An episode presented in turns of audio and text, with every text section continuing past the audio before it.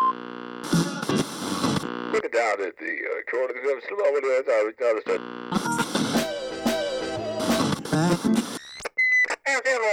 down.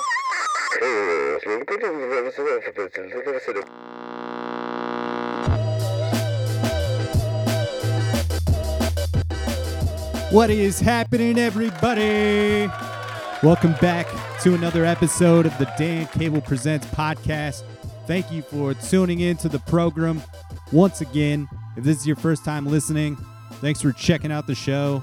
You can find fresh episodes coming at you every Friday. And if you want to help support the podcast in a free way, you can do so by clicking subscribe on iTunes, clicking write a review, giving the podcast five stars if you feel like it is deserving of so, and that will help propel the podcast into the tops of those iTunes charts, giving it more national and international visibility, helping strangers find the podcast, and just a great way to contribute to the sustainability of this thing.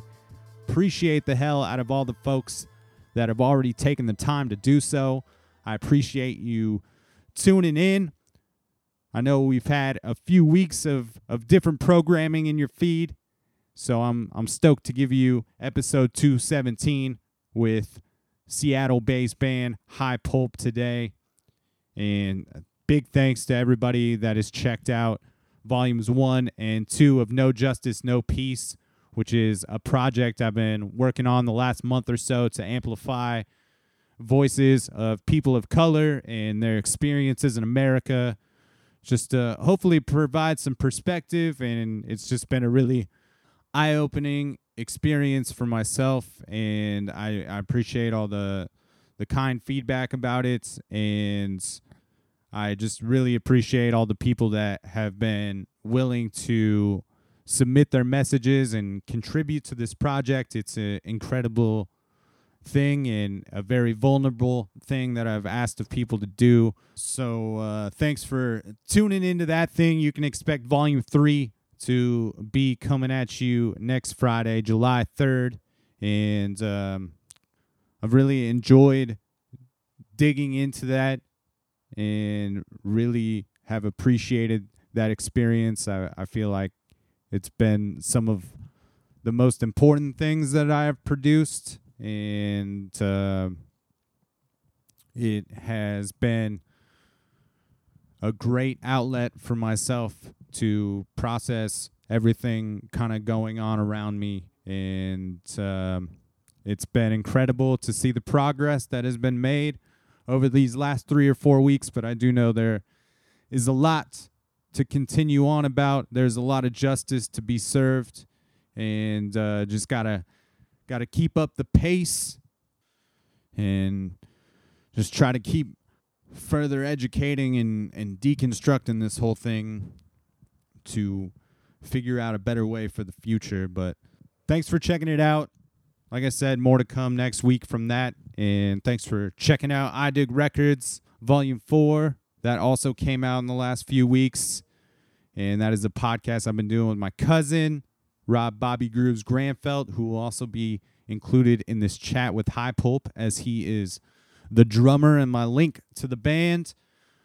But volume four came out of I Dig Records, where we're just hanging out, listening to records, and kind of having in depth chats about them and playing the tracks in the background and whatnot. So look forward to volume five of that coming out in the next few weeks as well. But we are back to the regular programming here, episode 217 with the band High Pulp from Seattle, Washington. And we had such an incredible band chat. I think there were eight of us, maybe, doing this virtual chat. Super good hang. We did this thing a few weeks ago. And uh, just for reference, since there are so many people and a lot of nicknames get thrown around, we got my cousin, who's usually referenced as as Bob in the band, and uh, that's my cousin Rob Granfelt. He plays drums in this band, and then we got Homan, who plays keys, Rob Homan, and then we got another keys player, Twan, Antoine Martel, who's been on this podcast several times. Most recently, a sous chef episode that I did with him, and we got Scoop Scott on the uh, on the bass, and G Gehrig on the guitar, and we also had Andy, who is such a killer sax player. He was in on this conversation as well, and then we had Drew in the mix as well. No pun intended, because he is their uh, he's the band's sound engineer. I thought that was a great part of the conversation, talking to them about the instrumental role that Drew plays within the band. So it was great to have so many of them. We only missed a couple of the horn players, and I'm excited to share this chat with you. High Pulp just had their KEXP session drop, which is an incredible independent Seattle radio station, and they put on the best in studio performances on the internet. And they have such an incredible list of bands that have come to do these things. So it's really great that High Pulp had their opportunity to do an in studio with the incredible Stas THEE Boss, who hosted their session. And uh, I'm going to feature a couple tracks from that, that in studio performances as the music for this episode. But you should definitely check out the the full performance. If you dig what you hear, I will put the link in the episode notes as well as links to everything else mentioned. I will also put a Google Doc in there that has a link to a bunch of Black Lives Matter movement organizations, petitions to sign, and whatnot, things to keep up on there as well. Definitely want to keep plugging and uh, highlighting all those things amidst getting back into regular episodes. And shout out to King Underground Records. High Pulp is the newest roster member of King Underground. So big shout to them for recognizing what is good with High Pulp. And you can look out for a single that is dropping from High Pulp on July 3rd, this coming Friday. They will have a single out. So look for that. Can't believe we are doing episode 217. Next Friday will mark four straight years of putting out a new episode every single Friday. That is uh that is a big milestone for me personally and one that I have been thinking about a lot lately and uh it's crazy to know that that many Fridays have passed and uh a new one of these in some form or fashion has dropped. So I'm really stoked about that. And I don't know how much I'll make mention of it next week. So I just wanted to thank everybody for all of the support for you people that have been listening to this thing for hundreds of episodes or just the last few. I appreciate the fuck out of you. And I'm I just feel incredibly lucky to have the opportunity to to get to do all this stuff. So big thanks to the listeners and big thanks to all of the guests that have come on and taken the time to to chat with me over the years. But we're going to get into this thing. Episode 217. Hope you're well out there. Hope you're being safe, keeping your head above water. Don't be a fucking racist. This is High Pulp from Seattle, Washington, and this is a track called Sermon. Let's do the damn thing.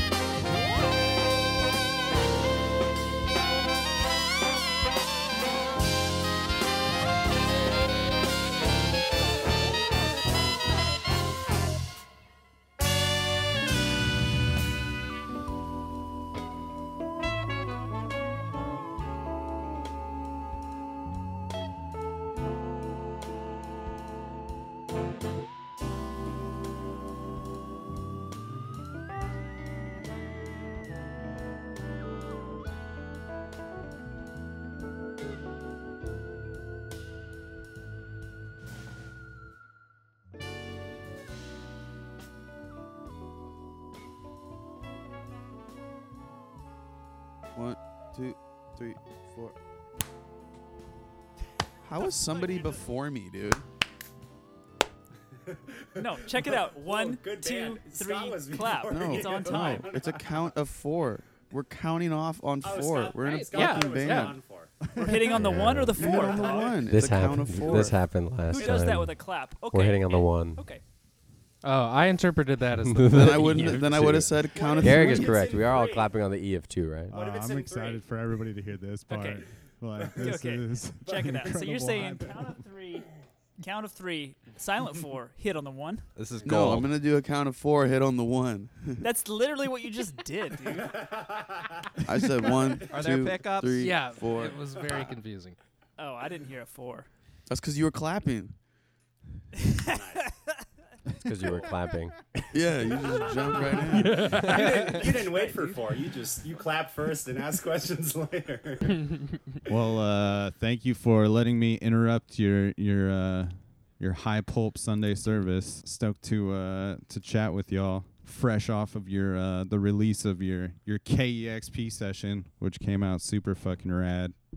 I was thinking I've kind of been around for this thing since the beginning, and I got to go to some of those um, those early rehearsals or hangs when it was just the the four of you, just Scott and Gehrig and Rob and uh, and Twan. So uh, it's very cool to see it how it has evolved into this thing over the years. And I was wondering what what the four of you kind of to kick this thing off, what the four of you remember about starting this thing and those kind of initial jams that you were doing together. So your first question is about the decline of the band. Damn, dude. this was a puff piece.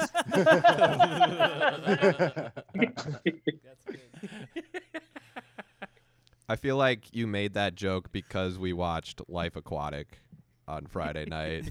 It's like it's, it's the exact vibe from like what was going on in that movie.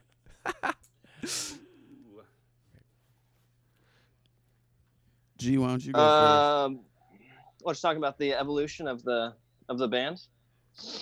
just like what do you what do you remember about getting together for those first few times just you know you and and, and bob and twan and and scott I think the first several sessions were um, the four of us still just trying to get an idea of where everyone was at, what everyone was into, influences, vibes. Um, like we really didn't know each other that well at that point. Like we were still like becoming friends and getting to know each other, and then trying to to vibe on a different uh, musical level and and uh, and connect. And yeah, it was a lot of just exploring and. Um, yeah, it was cool. It was a, it was a good time.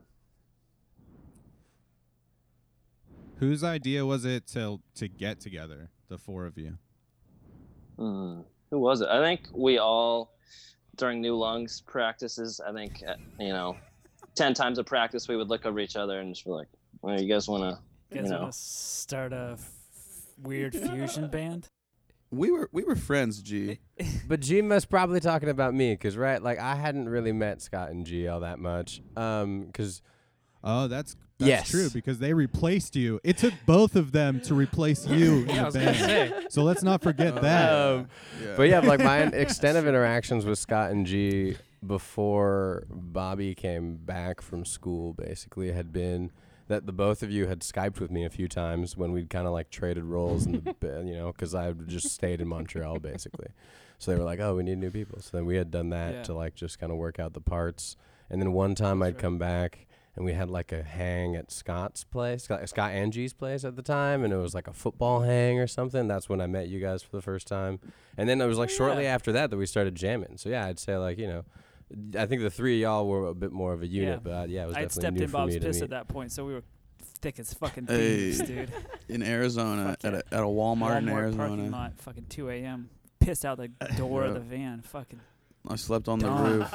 dumb fucking shit. Couldn't couldn't drink enough to fall Yeah. asleep, so I just gave myself an immediate hangover. it was like Yeah. 100 degrees out. At It was like midnight. 100 degrees. Scoop That was makes out. He was like, "Fuck it, I'm not sleeping in the I van." was So he wearing my slept out in the socks and stepped in a puddle of piss. yeah, and I had to piss because of all the beer I drank. Fuck. Didn't get me drunk, so I pissed right outside the door, which everybody in High Pulp knows uh, my piss habits. True. And uh, Who does that? Dude. Etiquette very poor. You were wearing.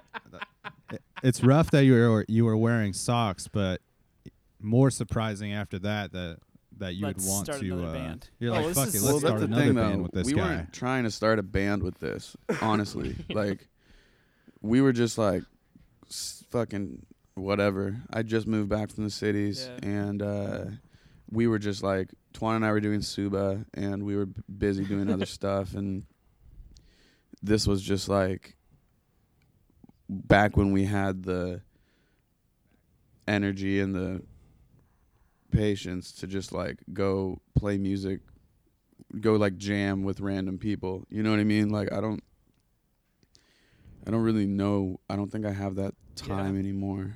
You know what i mean? But like five years ago it was like yeah whatever. Like let's just kick it on a friday night and drink some beers and hang out. You know what i mean? And that was before we were all in like multiple Yeah. bands and had full-time girlfriends or jobs or whatever you know what i mean jobs and shit. yeah, Scott's married now.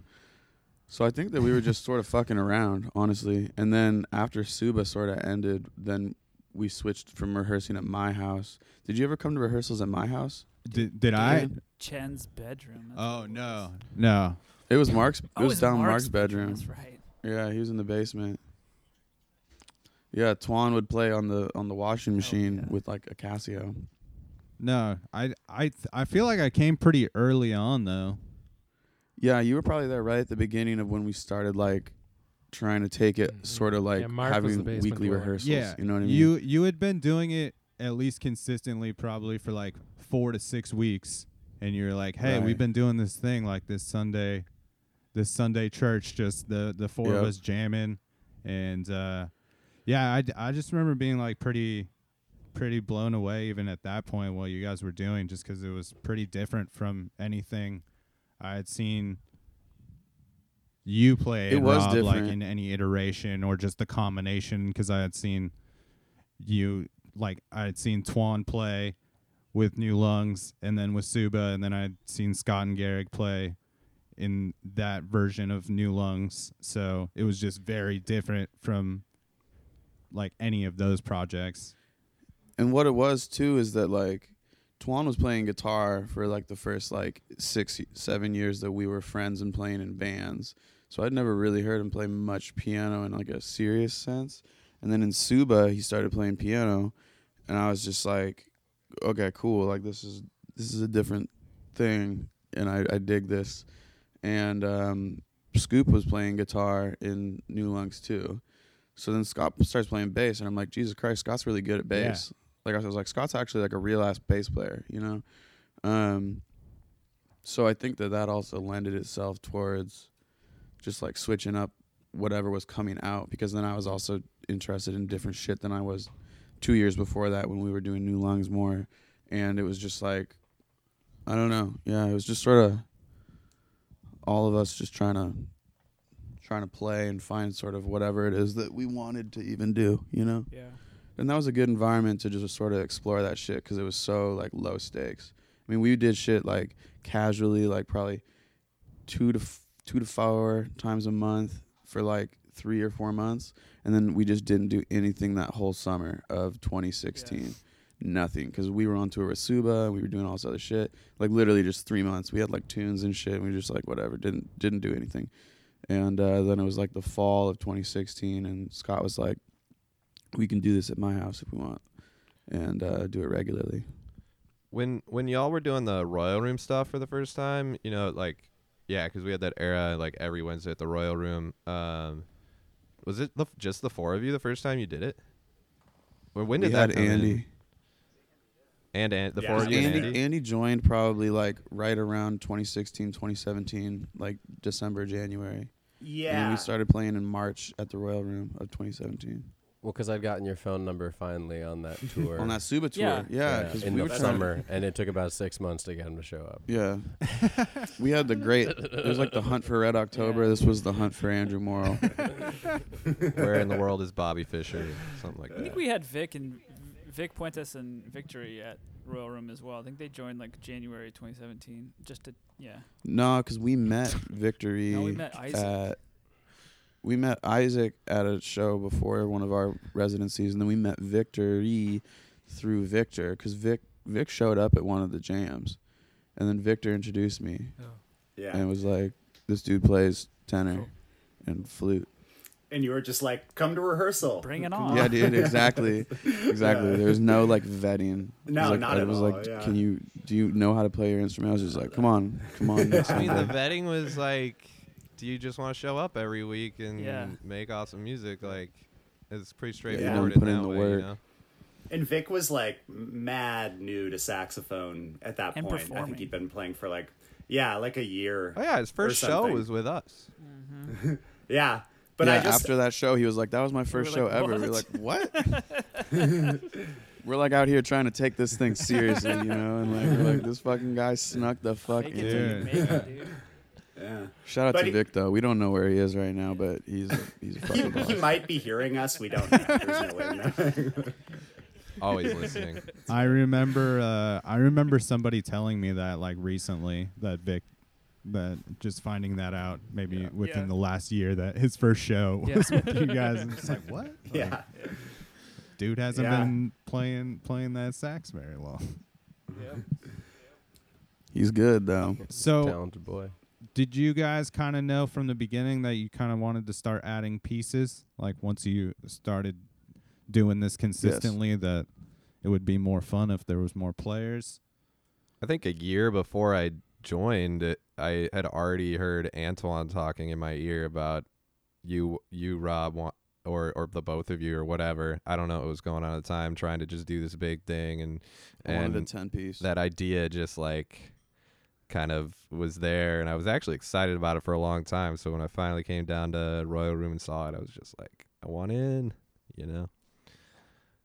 Yeah. Yeah, when we first were talking about it, Bob and I were always like, let's just have the huge fucking band. Like, it was like to me, we were thinking about like, um, for for me, I was thinking like, I want to do a band that's that's that can be super dynamic, kind of like Snarky Puppy, but that is no no shade to Snarky Puppy, but that is like what I actually want to play or what I actually want to listen to. And Zing. yeah, no, I mean, Snarky Puppy is good. They're good. They're better than me. All of them, you know. Yeah, no, no, no. We like that band. And um, but it was like we're like to be able to do that, we want to just try adding a bunch of shit into the mix, and that's how we started just inviting people. Like, oh, we want another saxophone, we want a, we want a trumpet player, we want a trombone player. Let's bring them in and see if they stick. yeah So because because there was no like real vetting process and kind of just like show up was there you know a lot of people that like it just didn't vibe from from the get go Not really. I mean, the vibe was always there. It was just, I think the main thing is we just wanted people that were like really, really fucking talented at their instruments. At least that's what I wanted.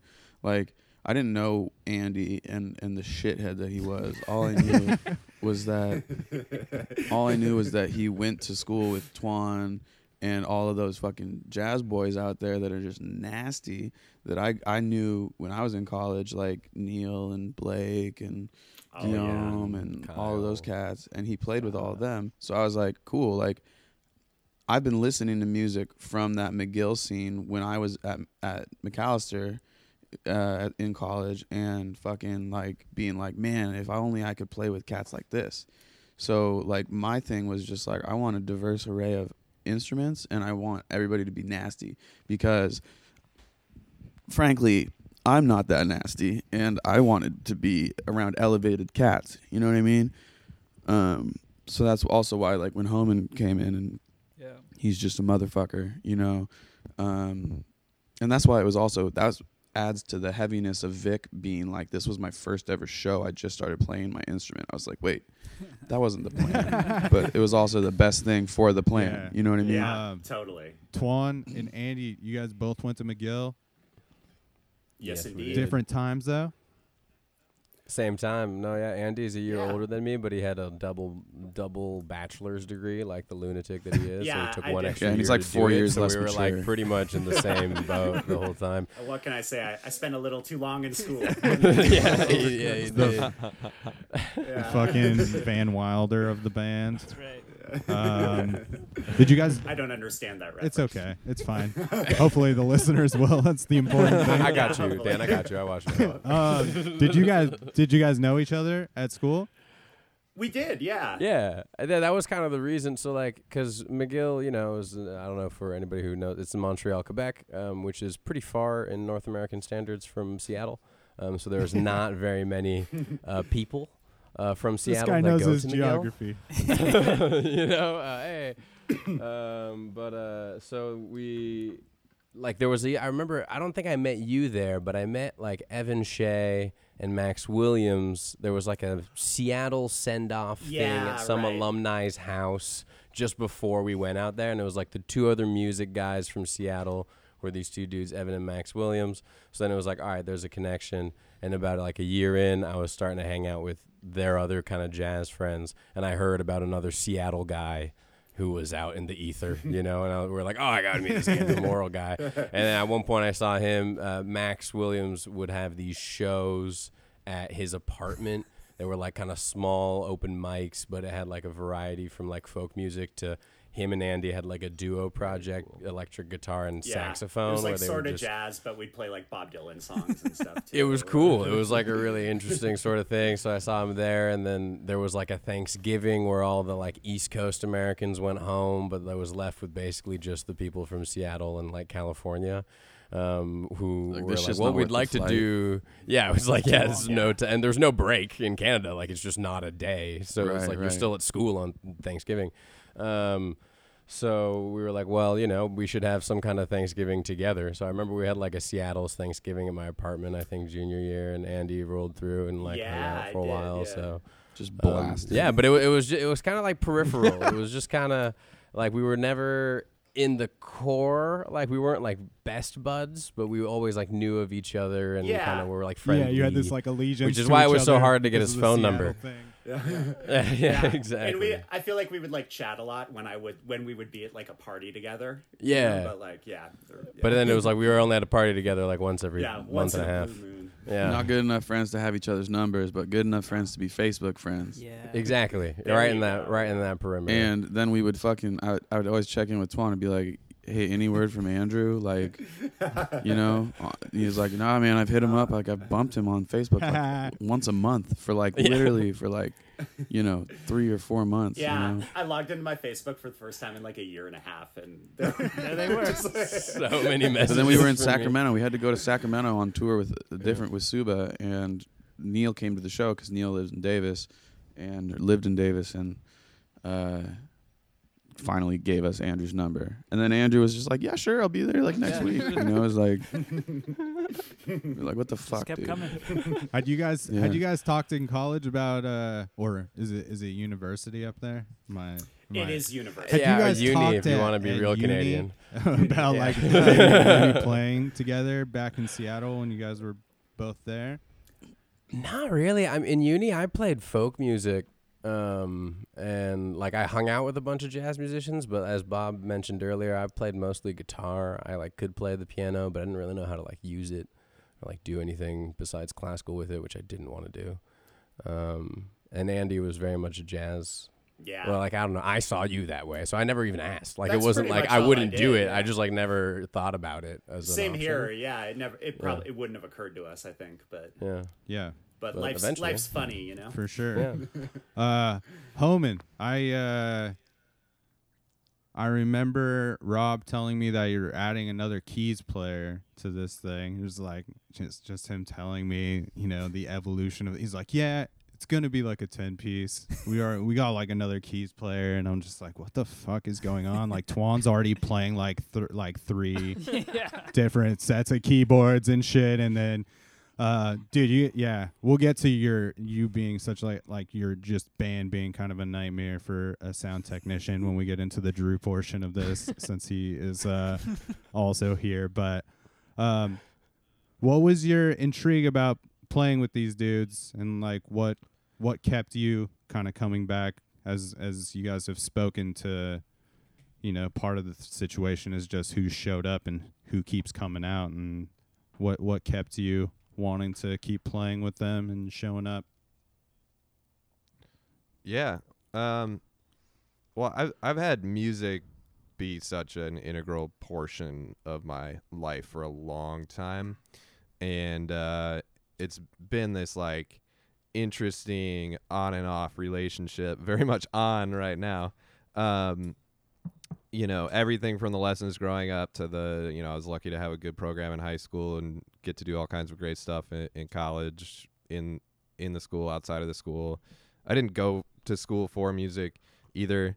Um, and yada yada yada. So like fast forward to to Seattle and I'm kind of doing like random software stuff at the time, but I'm and and I was like actually like almost totally out of music and starting to like really come back into it um around this time period, this like 2017 time period.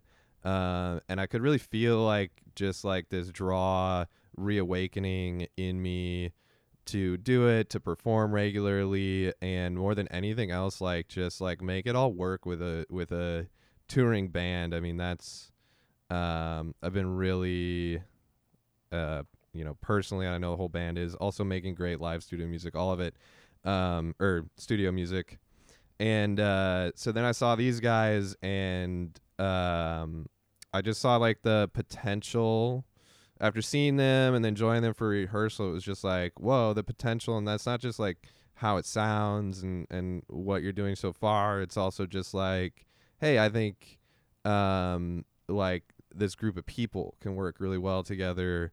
I, I think like there's so much to be done and I just want to contribute and be, be here to let it happen um, as well. And, that it just like really I just saw it, yeah, saw the potential, saw it lining up with what I wanted to do and actually being something special didn't sound like anything else.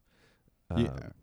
Um how did you is this the first time you ever uh joined something that already did have a set like a keys player? Yeah, I've never I don't I don't know that I've ever really been in a two keys situation before.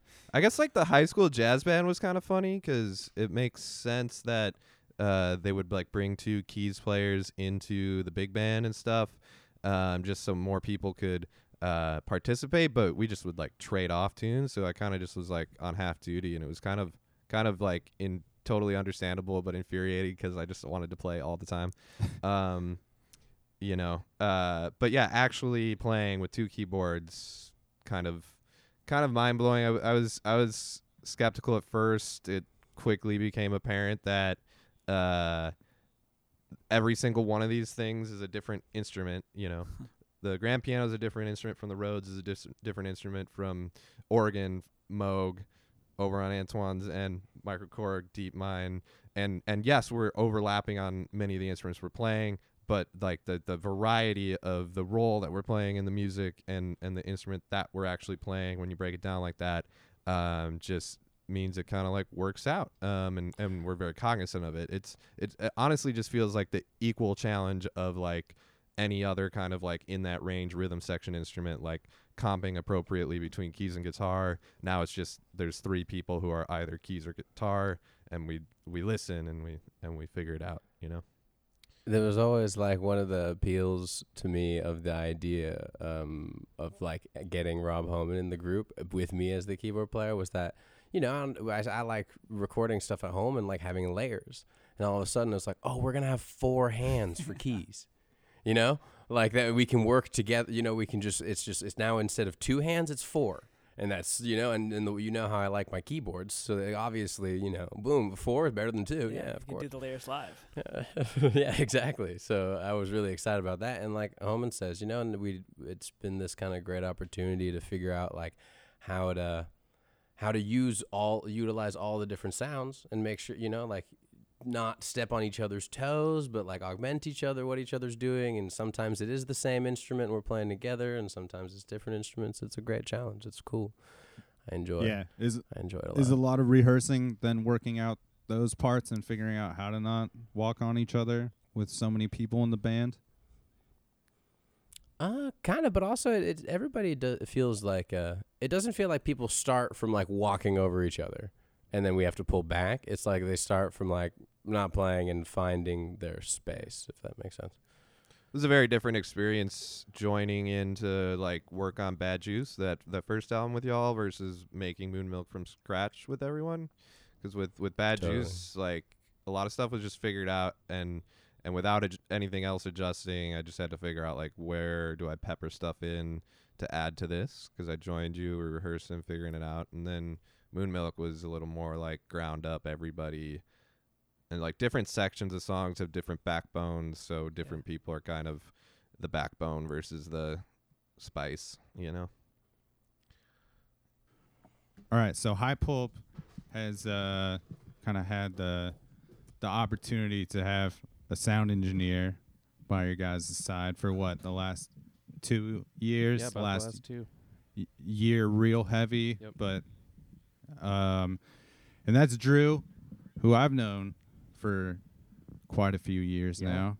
Um, being introduced to Cuzzo's uh, circle of friends and whatnot. Um, and I knew Drew from seeing him do some sound at shows, um, but did not know the uh, the extent of his knowledge as a, as a sound engineer. I saw him like work the the big building bash, and I was just like, oh, like Drew can like hold his own out here for an entire fucking day. Like this dude really knows what he's doing, and that was kind of like the first time. This was Drew's Yeah, favorite dude. day. I, ever. I stayed Yeah. on my, I stayed on schedule all night. That was uh. Fuck was yeah, you did, dude. I was over by your stage most of the day, and I was like, this guy's running shit. this guy, and and also I feel like that was maybe was that maybe one of the f- uh, first times you were experimenting with like some of the newer technology of like having the iPad. Well, I'd um, been as your mixing board. I'd been using that that setup for a while. Um, I used to do that that radio show out on Vashon, the the, the Drew and Mark show.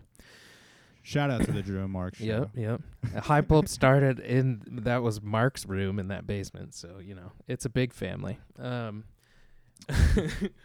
we, uh, I, you know, I was using that to bring bands in, put them live on the air, and got that set up. You know, pretty dialed. We were, st- it was just me and Mark running radio, um, a, a radio show live, and while setting up a band, doing a sound check, and then we'd put them on the air, and. uh then uh, w- you know we got good at that and and I'd been doing I've been doing sound at at the Moon for a bunch of shows that that Bob was putting together and and that a couple festivals kind of outside of there that that one you talked about and then that the, I, I I did the first one at the Inscape building the Inscape Arts Mash um and you know I would go to pretty much every high pulp show because obviously you know my friends are making some of my favorite music that's out there so I'm gonna go to every show. And no offense to other sound engineers out there but it never sounded how I wanted it you know because I, I knew where things should be I knew how it sh- how it should feel um and uh The curse of being a sound engineer at a show. exactly Like you never you're you're you never appreciate a show the same exactly because you're just fucking want to hear your mix. Yep. yep. yeah so So what is it? What has this experience been like for you to like get to work this closely with the band and like develop relationships with this outside of the the friendships you already had going into it? it's been it's been incredible you know the the extended family is is like it's my extended family you know this is my social life too. It's high pulp and and everything around that. And you know everybody is so so good at what they do and and such good people at heart that it it, it makes it easy. Um you know to be a to be a part of this. Um I'm you know I'm I'm proud of the people the people that I work with and every day the people that they introduce me to the people that I get to meet on a, as a part of it. Everybody in music kind of at large really has been you know just some of some of the best people to the core that I've I've had the you know the pleasure of of getting to know. So it's Absolutely. been it's been a lovely unique experience only doing sound really now for these guys it's a dream really i mean you want to work with with artists that continually amaze you and uh that's what i get to do it's just it you know it's a dream come true and we just consider Drew like a part of the band. You know what I mean? Like Drew comes to all of our rehearsals. Drew is on all of the chats, all the calls, all the everything. You know, um, Isn't There's no, make like- Drew a co? He's like really part of the band. yeah, he's like a co. Like he's part of the equally in on Yeah. the contracts and shit. You know what I mean? Like we don't have him like contracted out. Like yeah it's like i'm just playing another know, instrument we sign shit as a, as eight people. He people. has to take you the know? loss with us. yeah exactly Yeah, bro, he's taking the loss with us. i'm in it to lose it yes, yes. I, And the shit is also, I mean, like we all approach it like it's a full time Yeah. job. You know, like there's demands, and is one thing I really appreciate about the group is that it's not fair weather work. You know what I mean? It's like you. I don't. I really believe that you can't just get shit done when you feel like getting shit done. If you're trying to get what we're trying to get done, how we're trying to do it, like there's a there's a fucking order of operations and there's things that need to get done in certain amounts of time and you know like sometimes that means that you're not going to be feeling inspired or you're just going to want to keep playing video games or whatever but everybody has the ability to just like recognize that this is like a bigger thing than like how you're feeling in the moment and you got people that are relying on that and uh, it's just part of sort of the culture of like the band that I think we've sort of organically developed is just like we're we're trying to do this, you know what I mean? We're not just like trying to like you know mess around and like you know whatever whatever. I mean, we're having a great time obviously, but it's like I think part of having a great time is also like being able to see it grow and see things happen and start working with with labels and start, you know, selling records and just seeing shit like actually start moving. And I, I, I think that that's because everybody, especially Drew, man, Drew's got a hella, hella workload. Um, because he's not just doing the pulp stuff, but he's doing like a lot of the whole collective stuff that we're doing. You know what I mean? Like, um, so it's just, uh, I really appreciate that we got hard workers, you know, because that's that's the X factor, you know. I think hard work can like really take over for like a lot of whatever else you might be lacking. yeah, you know it what I mean? Yep. Bob, would you say that separation is in the preparation? I think that I would probably say separations in the preparation. yeah yeah. absolutely Football. no, I I think that's I don't know, man. I think it's just like a, a wise strategy and investment to have a Drew, you know, on your on your oh, team No because you guys are such a you know there's so many pieces to your band and it's not going to sound fucking cute for it to have like this DIY bullshit sound representation shit, for it yeah. you know like it Yeah. needs to And we also need that shit for our monitoring. Right. You know what I mm-hmm. mean? We need to be able to hear who's soloing so we can like have a conversation. You know what I mean? right And so many shows that Drew's not there, it's just like, okay, all I have is the bass and like Andy. You know, it's like, okay, well, Yeah, I mean, put, for I'm just putting my head down. You know what I mean? And just sort of like getting through the tunes. as like a you know with the guy with lot one of the guys with lots of synths that have finicky settings where the volumes are at different levels Oh, on God. different patches. Drew knows all of this. And the DeepMind Drew, makes like- a buzz at 11 yeah, and he'll frequencies you gotta that right take out. You know, I'm just like, like, having Drew is absolutely invaluable. Like it's it's to me it's it, now I, I am. I, I'm so greedy at this point. I call Drew for my solo gigs with Sous Chef and Beanie Ski Mask. Like, Drew, we need Even though I have the mixer, I have like in front of me. Drew is just like out there. He's like, yeah, I'll do it. Yeah, I'll be there. Yeah, and those Don't shows are worry. easy Yeah. because you have the mixer. So I'm like, yeah, yes, I'll do it. Yeah, Yeah. just gotta stand there. Just stand, stand there and Stand make there and make sound me how feel you want better, it to Drew. sound. Stand there and make me feel better. Dude, It's that the eight move, channel though. DI Like- too. Yep, yep. It just seems like, yeah, oh, you just Mega ha- like as long as you know the venue understands that you're also like cutting out m- a majority of the work for their sound engineer too. It's just oh, like, oh yeah, dude. They I'm- they like every time I do a show, like like the last one at Neumos, for example. Like the show starts, we get like a song and a half in, and the guy's like, "All right, peace," and he just like disappears for the rest of the show. And Yeah. s- they're like, "Man, no, it's cool." Yeah, Yeah, I mean they're still Yeah. getting paid. Like Yeah. they can just go s- smoke and Yeah, hang exactly. out. You know. Yeah, they don't mind. So, is it pretty like dialed into a science at this point as far as getting shit set up? Yeah, I'd say so. You know, uh, we encounter different setups everywhere, but it's it's everything everything's the same, just in different spots. So you know, it's it's easy at this point to get a quick rundown from the house guy and pretty pretty set. And we've got you know the setup pretty dialed in.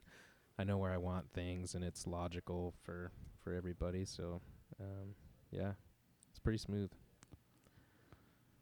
Um, one of the things that I've appreciated and have been super inspired by from your band is uh, is often that the the post hang. w- An important thing to a lot of you is to listen back to the show that you played that night, and I've got to sit in on that a couple times. Um, can anybody speak to the importance of that, or what you enjoy about uh, getting to listen like right away after playing? I think it's weird. It's like if you or if you've been a musician and like you haven't really listened to yourself. I think about it especially with vocals. Like if you like sing but you've never listened to yourself, like you sing live or whatever, you've never never listened to like a recording with your voice, and then you go back and listen to it. The amount of stuff you learn uh, from just that listen back or whatever, and you're able like to listen critically is like huge. It's like enormous. It's not like any other practice you can do. And so like for me, it's like I'm listening to like me play a lick in and how locked in I, I am or not with Bob on the drums, and I'm like, oh shit, like I thought I was so on in this spot, but like I was ahead, playing way ahead of him like the entire time. Why was I playing so fast? I need to pay attention to that next time. You just don't get that from practicing in person. You can only get that from listening to it and be like, oh shit, like I was not doing what I thought I was doing, you know? So it's huge. You don't get rehearsal on the road. Uh, yeah, true. Barely, maybe a little bit at sound check if you're lucky. So, in a lot of ways, that's like all the more important because of that, at least in my opinion.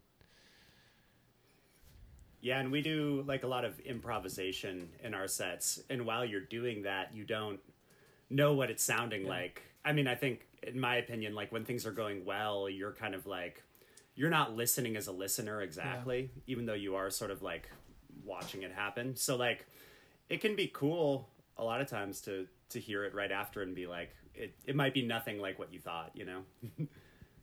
um, And yeah, I think so much because so much of especially like what I'm doing on the drums is there's like there's things I'm I know I need to hit, but then everything in between is just you know up to my discretion. And certain certain nights, if I'm feeling more spicy, I might play a certain way, and if I'm feeling different, I might feel play a different way. And listening back helps me to inform because I can remember what my mindset was. You know what I mean when I was in whatever tune or whatever part, and I can just be like, okay, like this mindset is not serving me. Like in this in this solo of in the Nicola solo, if I'm being fucking extra and you know just making all this bullshit noise, it doesn't sound good. You know what I mean? And it's like it might be fun. You know what I mean? Like I'm in that moment when I was playing it, I'm like, oh, this is fun. This is fun. Whatever. But then I listen back and I'm like, ah, this isn't as enjoyable to listen to as it was last night when I was just sort of holding it down a little bit more and then just adding in a little little spice here and there. Um, or vice versa. You know what I mean? It's like if I'm taking a solo and it's like, okay, I can just feel that I'm not going for it.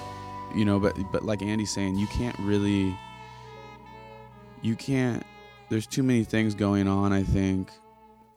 Or I we just all need to continue to to develop probably both, you know, an ability to consume what you're doing live in the moment while also creating it. You know what I mean? And um, but but listening back to your shit is is really the only way to fully remove all of the brain work that you have to do to be creating it in the first place.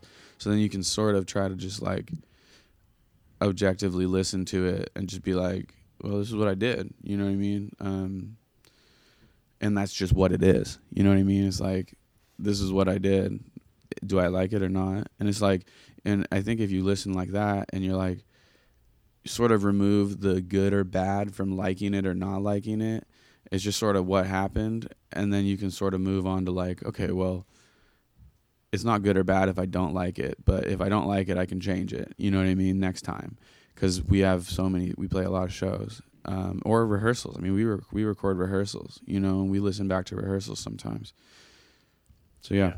I tell my students a lot like, you can play an exercise like twice, or you can play it once and listen back to it once. And I think you're gonna get more out of playing it once and listening back to it once, even though inside of your head, it's like I'm not practicing if I'm listening. And it's like, well, then you need to change the way you listen. You know what I mean? Because listening is such a powerful thing and it's maybe more powerful than doing the thing twice. You know, you can because then you go do that third time and I guarantee the third time after the second time you listened is going to be a lot stronger than if you just play the thing three times. It's a you know? similar it's a similar concept to like watching your watching tape of sports or you know in this band we also watch our Rocket League replays uh, if we have something we need Critical. to Speak, You're that speak deep for now? yourself. Preach. Uh, I'll, I'll put the Rocket League gaming tags in the episode notes if Hell you want to yeah. get fucked up by. Drew and Rocket our, League. ro- our rocket IDs. No, but we do. We do. We do. We do the the BakkesMod and we can see it's like Yeah, that Man. gets uploaded to ball chasing. the tape doesn't Yeah. lie, man. It's a bad decision you made, you know. but let's be Fucked better up, next like, time. whatever. You know, it's not good. it's not good or bad. You know, it's what happened. But uh, next time, we're not going to let that ball Facts. get uh, into our goal. You know. Yeah, no, I think that's uh that is valuable information. I mean, I I think I listened back to these episodes of the podcast mostly for that same reason. I did that with You my know. show too. Yeah, back when I was doing it. It's because yeah, I don't know. Yeah, I've definitely like learned a lot from that. Mhm. Just being, you know, just more aware of how to deliver something or just like, oh, why didn't I fucking take the conversation there at this point or Yeah. you know, Exactly. but it's all Or you're like, was that au- was that silence awkward or was that silence patient? You know what I mean? Yeah. It's like, how can you Yep. feel the difference? right.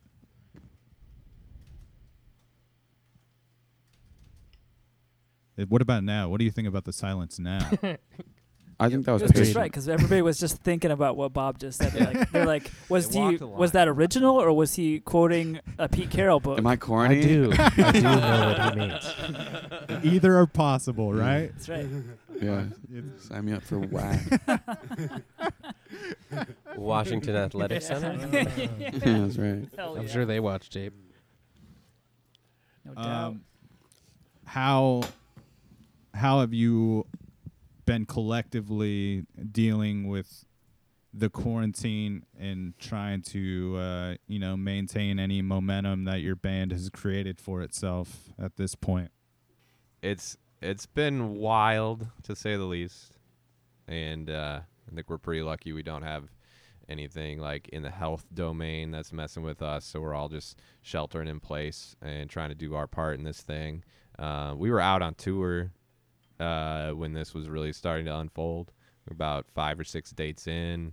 It's like crazy that in early March we did like maybe one of the last you know live music shows in Seattle for a long time. You know, I crossed my fingers there weren't any transmissions there, but you know, stuff was just happening. People didn't really know yet.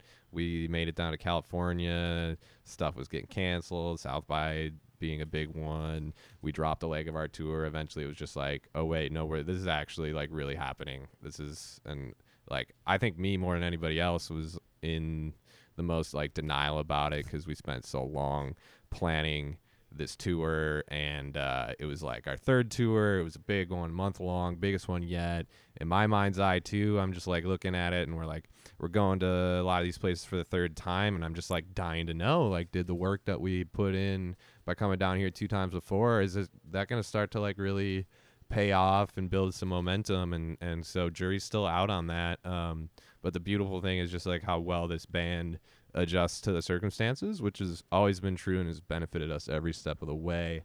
Um and so like it's just turned into okay now we're gonna go make albums you know th- three and four at the same time maybe? I don't know. We're, let's just like work work on ideas. We're all tech savvy enough to do that remotely and send ideas at each other and uh, get together every week on zoom to digest them and figure out what to do with them and um, you know let's we, i guess we're just going to do our best to be ready to kick some ass when uh, things return to normal if that's even a thing you know We have 30 new songs.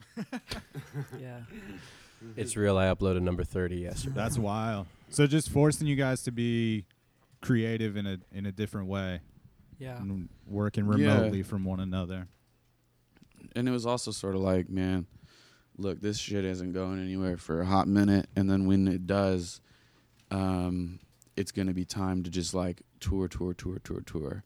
So when are you going to be able to write your next album if you have to sit on your ass anyways? You know what I mean? You might as well not make it so that you have to tour like hell and write an album. You know what I mean? It's like we got this thing we can just meditate on this album for months and months and months and you know you know, I'm planning to move to LA and you know, all this shit is changing and it's like let's get this going. Let's figure out how to do this remote recording thing. Let's figure out how to do all of this stuff. And um so yeah, I mean, I just recorded a bunch of drums and um you know, sent them into the Dropbox and you know, so whoever was feeling whatever went over it, and um, we're just sort of adding on. And then, like we were saying, I think off the mic or off the recording was like we're doing the parsec thing where I'm tapping into Andy's computer, and because I sing like I'll, I'll like come up with like horn lines and I'll just sing them like horribly out of tune. But like I have an idea. Andy knows all about like decoding what I'm, and he'll be like, "I think this is what you mean." And I'm like, "That is what I mean."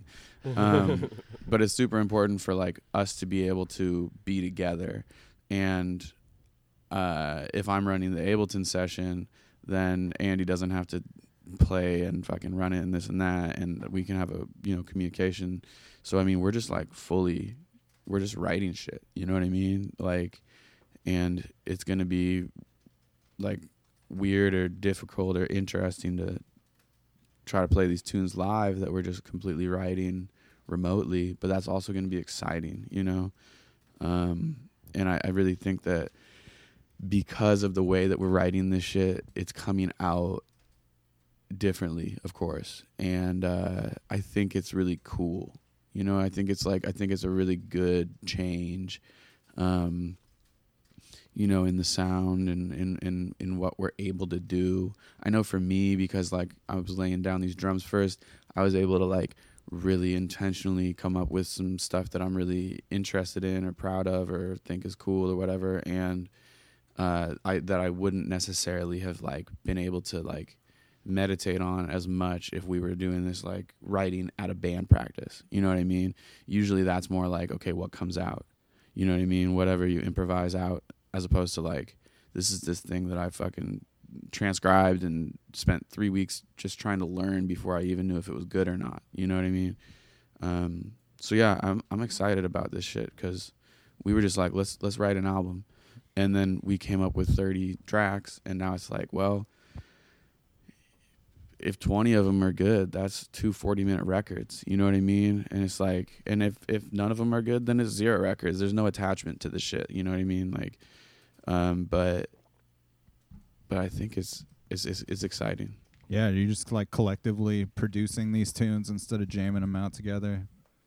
Yeah, and That's just you know, yeah, just throwing ideas down. You know, it's like it's cool. And I also think that I mean, we just signed with King Underground Records in London, and um, I think that that's been helpful for like the momentum too. You know what I mean? Like, yeah, we got our like like Homan said, man, it's like we had our biggest tour canceled. We were going to South by and we were doing a bunch of shows. We were gonna play at some cool spots like Ophelia's in Denver and Slow Brewing and you know like we were gonna play at some some spots that we were excited about, and for that shit to flip on a dime, and um, for us to sort of, you know, it's sort of like what I was talking about earlier. It's just like there's a good mindset, you know what I mean, in the band of just like let's move on. This is out of our control. All right, let's let's let's let's write a new album. Yeah, because this then- this will sink some projects. I feel like. Oh, you know, yeah, like no the- some some people aren't going to have the patience and the will to want to figure out how to continue their project at this point. You know. Right. And you know, yeah, and then, yeah, I think that the King Underground thing is awesome. Shout out to Dan.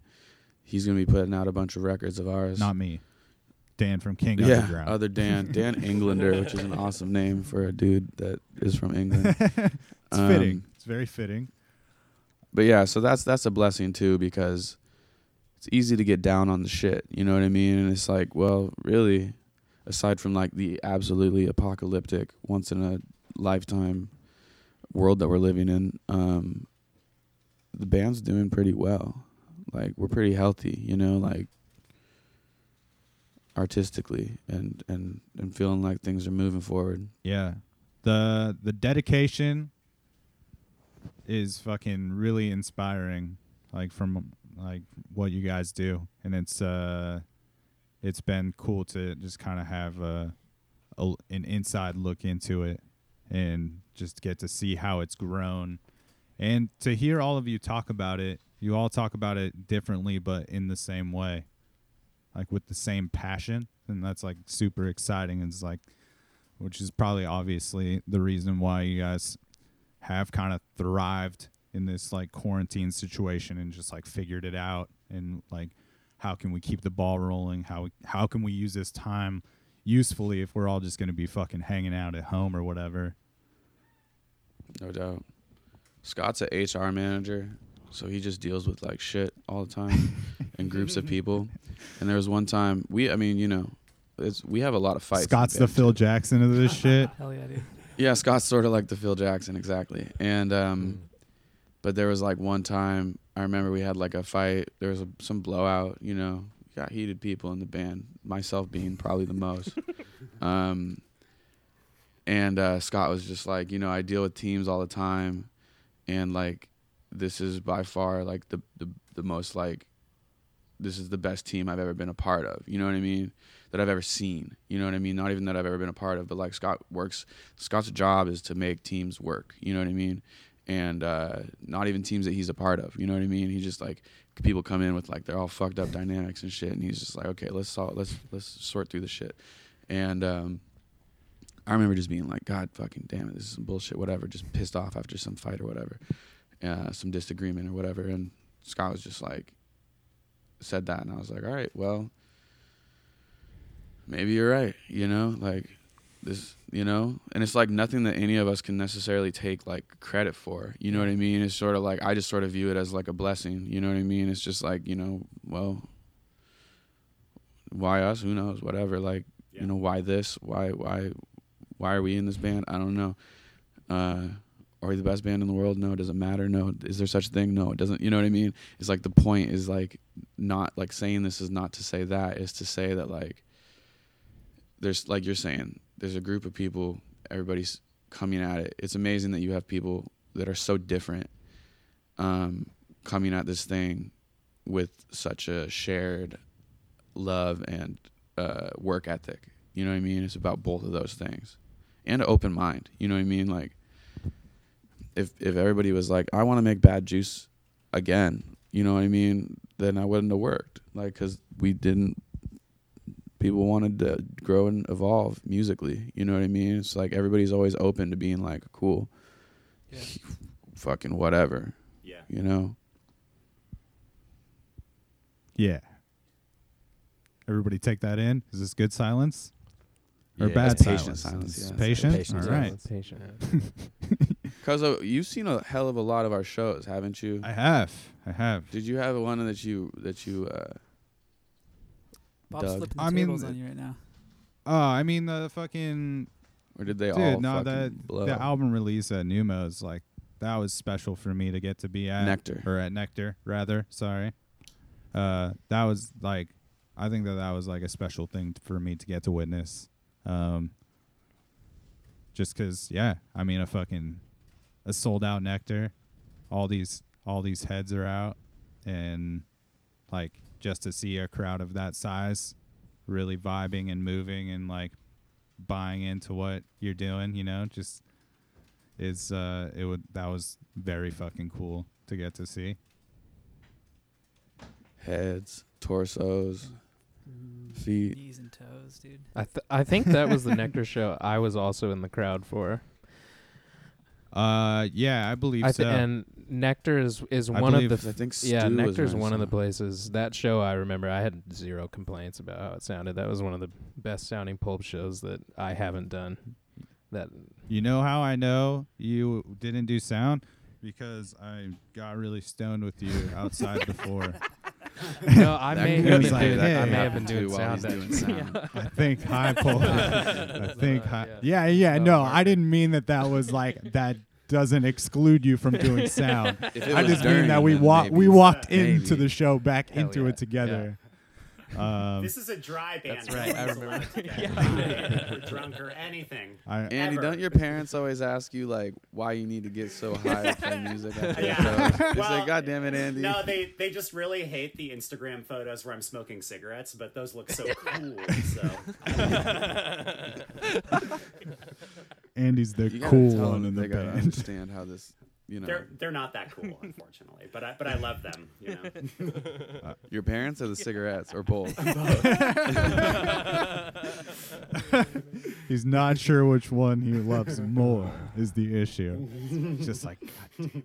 Um, so recently the the KEXP session dropped, which um, I think was that was a very cool moment to uh, to get to see, like a very cool I think milestone and like accomplishment for this band to get uh, to be on like what I think is the platform that is putting out probably the best studio sessions that exist on on the YouTubes out in the world. Yep.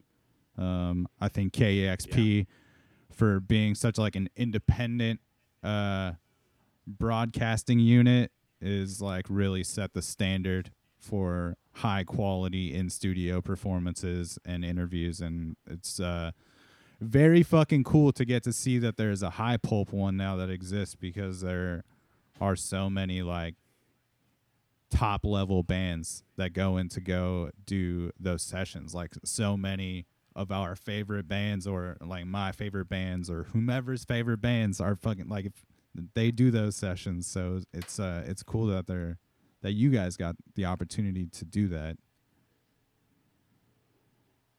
Um what was uh what was that experience like for you That's guys? the awkward yeah i know. I'm gonna edit that out. I'm gonna edit that part out. Look there's a fucking delay bud i'm doing my best It's true. You gotta wait. i gotta wait i gotta see if Only one of anybody's these gonna people here is your cousin, so you gotta expect me to give you a little bit of shit. yeah whenever I absolutely can. no I, appr- I i will i would expect nothing less you know i feel like that's the the tax i have to pay to get to be a part of this this high pulp family myself That's right. i have to deal with your bullshit but i get all these other wonderful people Yeah. The good ones and the bad That's ones. right. I don't even come up to seattle to hang out with you anymore i just come to hang out with your friends Come with tomorrow. Yeah. Dan and I are just gonna play NHL. the whole. Yeah.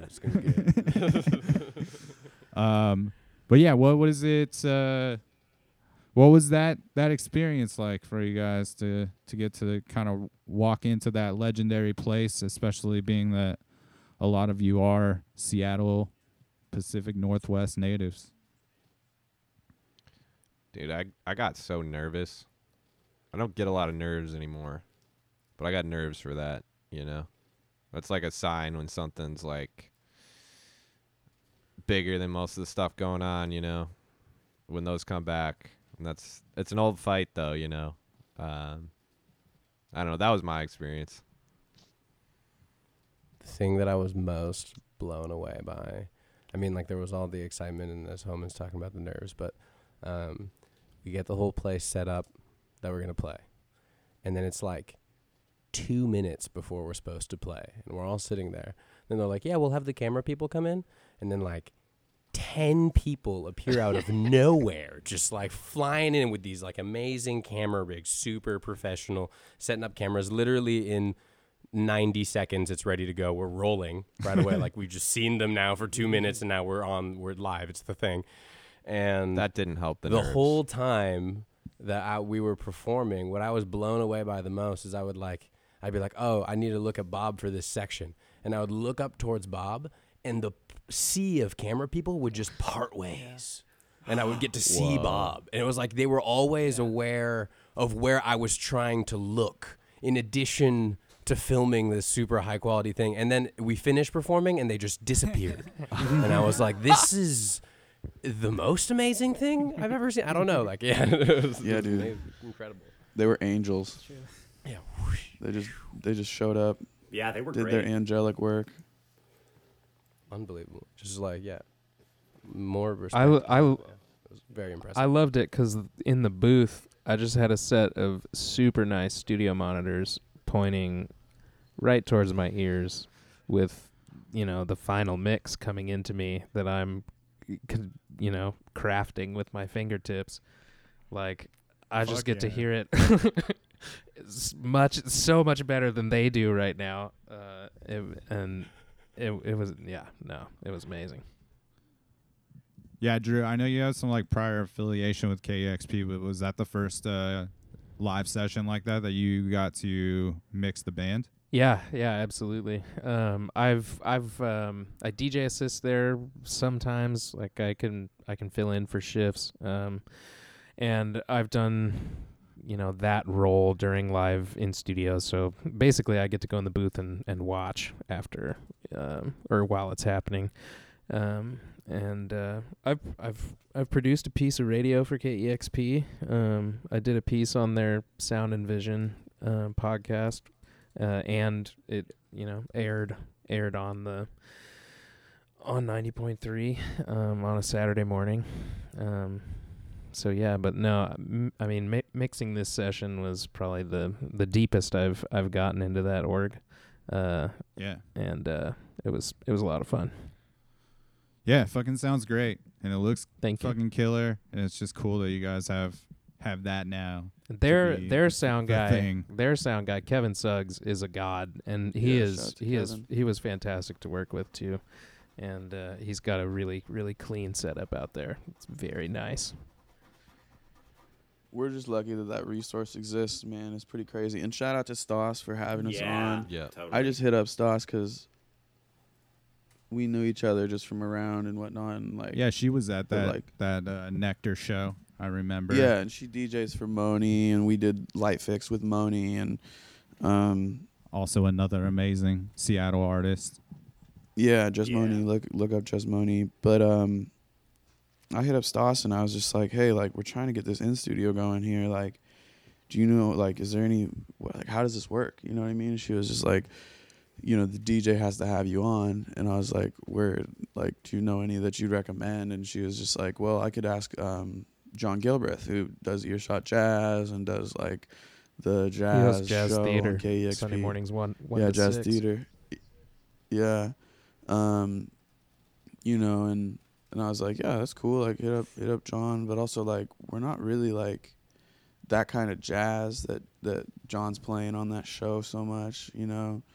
Uh, and then Stas was just like, I mean, I can have you on my show if you want, but she just assumed that like we didn't want to be on it. And I'm like, Street Sounds is like my favorite show. You know what I mean? It's a great. Yeah, Um, she always plays such killer music on there, dude. Yeah, and it's like, and that was also cool because like we're obviously not hip hop, but like, um, you know, Stas has just like got wide ears, you know, like the widest ears, and like, she was just down. She was, she just was like, yeah, let me put in the request and blah blah. blah. And like a week or two later, she was like, yeah, it's confirmed. Let's do it.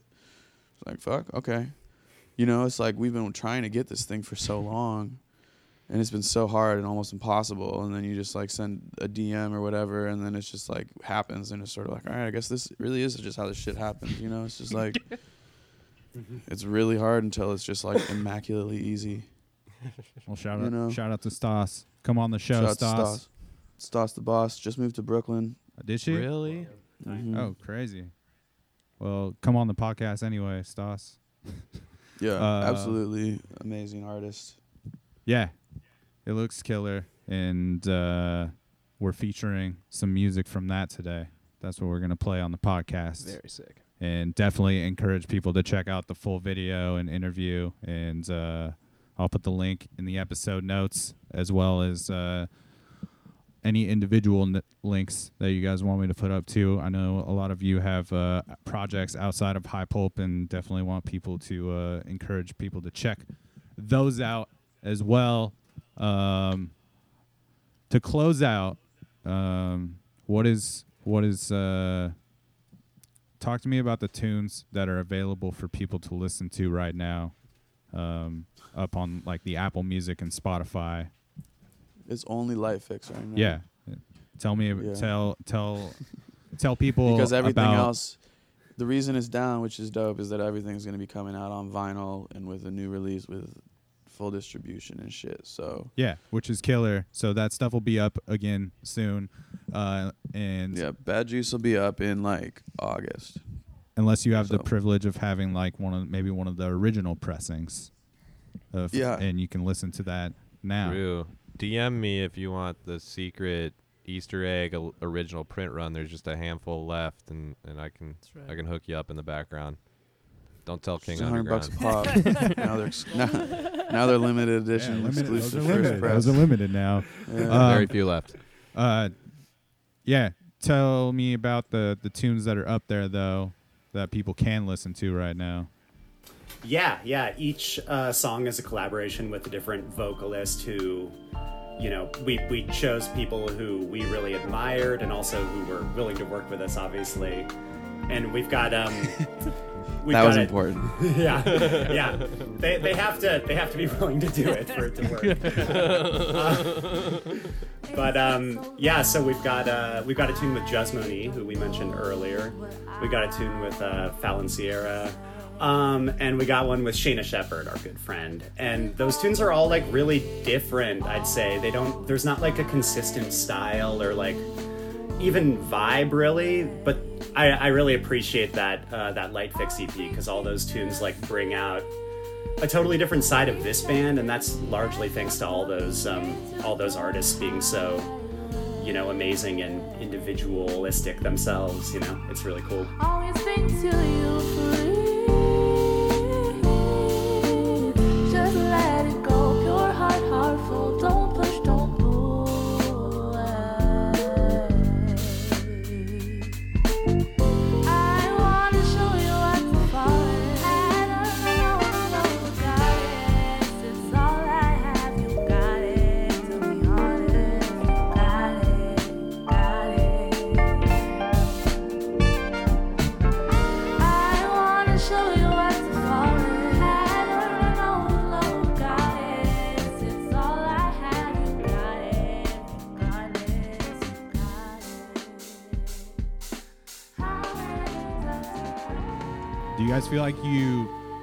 Tunes differently at all when you know that there is going to be a vocalist, or did did those tunes get written knowing that there was going to be one? yeah they did So do you feel like the approach is different when when doing so? It definitely was because we like um, we tried to let the singers really kind of guide the process and in a way where like we would send them a little scrap of you know a jam or something. We we sent them all a bunch of stuff and they would be like, okay, I like this one, and then we'd build that out a little bit and then like uh, they'd come over and record stuff at Bob and Juan's place, and sort of at that point, I feel like a lot of the then our band would kind of like finish it up and you know try to try to like bring that singer's vision kind of to to fruition in a way I think it. al- Yeah, I think it also prepared us for, um, in some ways, for what we're doing right now, which is like somewhat fragmented. It's not like all in a room together. It's like we're doing it in a like a kind of a flow, and we were doing it that way as well. And so, uh, in a weird way, it was like okay, uh, though it maybe was like more conventional songwriting, so to speak, in some ways. Um, now we're doing a lot of the same things that we did then. Um, and we're just doing them for a, a more uh, high pulp centric kind of song writing process. For sure. Well, like I said, those tunes are up there for people to check out right now.